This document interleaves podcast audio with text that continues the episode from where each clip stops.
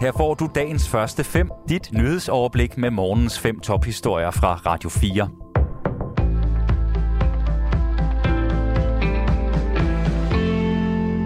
Det er torsdag den 28. juli. Mit navn er Asbjørn Møller. Hvis man vil have flere til at søge ind på læreruddannelsen, så kan man først og fremmest forsøge at fange de unge, som arbejder som lærervikar på folkeskolerne i løbet af deres sabbatår. Det siger forperson for lærerstuderendes landskreds Karoline Holflode. Der går virkelig mange lærervikarer derude. Vi ved, at der er omkring 5.000, hvis ikke flere timelønnede vikarer på de danske folkeskoler. Og det siger lidt om, hvor stort potentialet er, siger hun.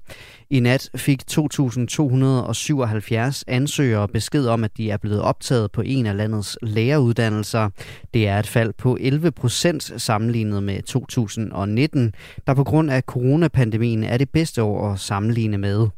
Antallet af optagende på de fire store velfærdsuddannelser, sygeplejerske, pædagog, socialrådgiver og læreruddannelsen, falder samlet med 14 procent sammenlignet med 2019.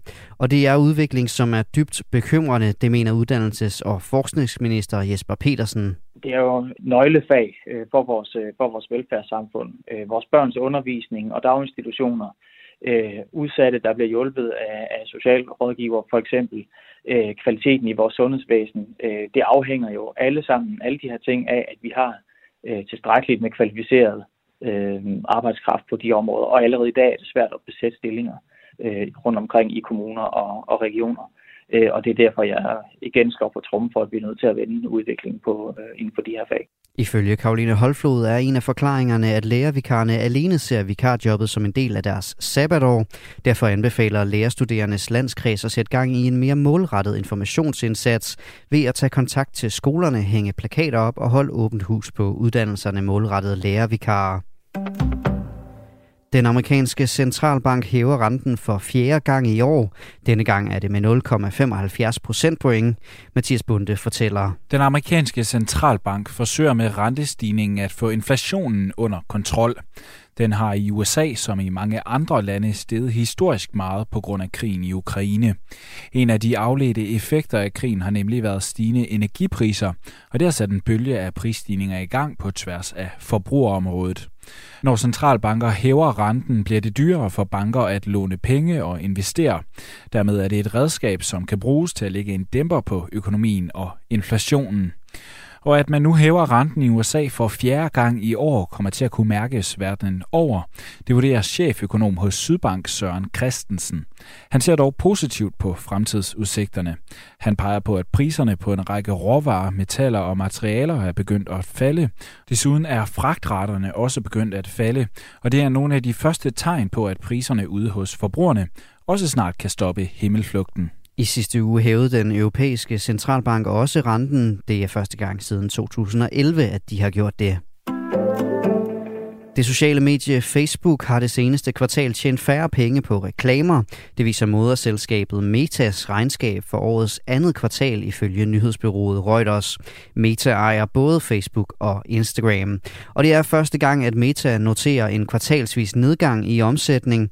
I andet kvartal i år faldt omsætningen til 28,8 milliarder dollar, mens den i året før lød på 29,1 milliarder dollars.